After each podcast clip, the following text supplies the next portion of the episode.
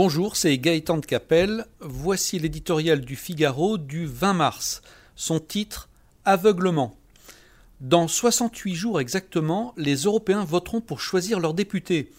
Avant de déposer leur butin dans l'urne, on ne saurait trop leur conseiller d'étudier dans le détail ce que proposent les candidats pour protéger leur économie et leurs emplois, car au train où vont les choses, l'Europe ne tardera pas à décrocher définitivement face aux ogres chinois et américains plus affamé que jamais.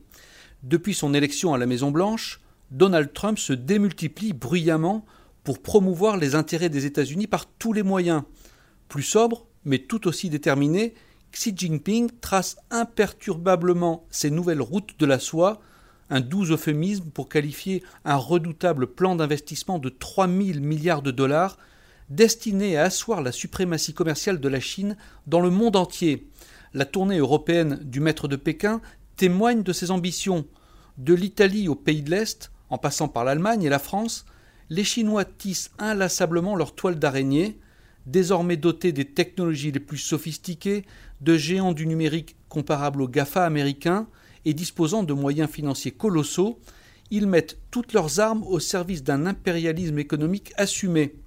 Et l'Europe, dans tout cela, Minée par sa bureaucratie et ses fractures internes, elle n'a toujours pas trouvé de ligne politique pour défendre ses intérêts commerciaux dans la compétition mondiale.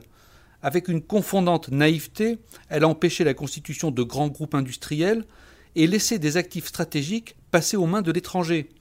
Éblouie par le miroir aux alouettes d'un accès au grand marché chinois, en réalité solidement cadenassé, elle a ouvert en grand le sien et laissé sombrer des pans entiers de son économie autant que sur leur propre force, les grands concurrents de l'Europe croissent et prospèrent sur sa rigidité et son aveuglement.